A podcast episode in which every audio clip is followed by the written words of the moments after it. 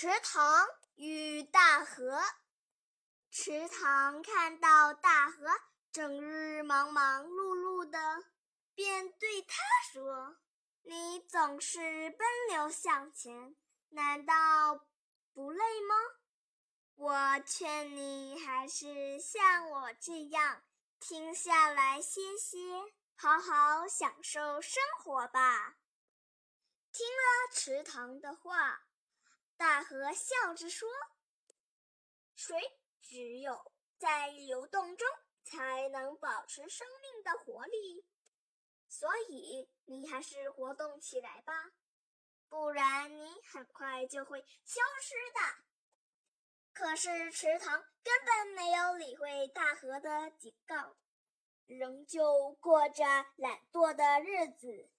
没过多久，池塘就干涸了。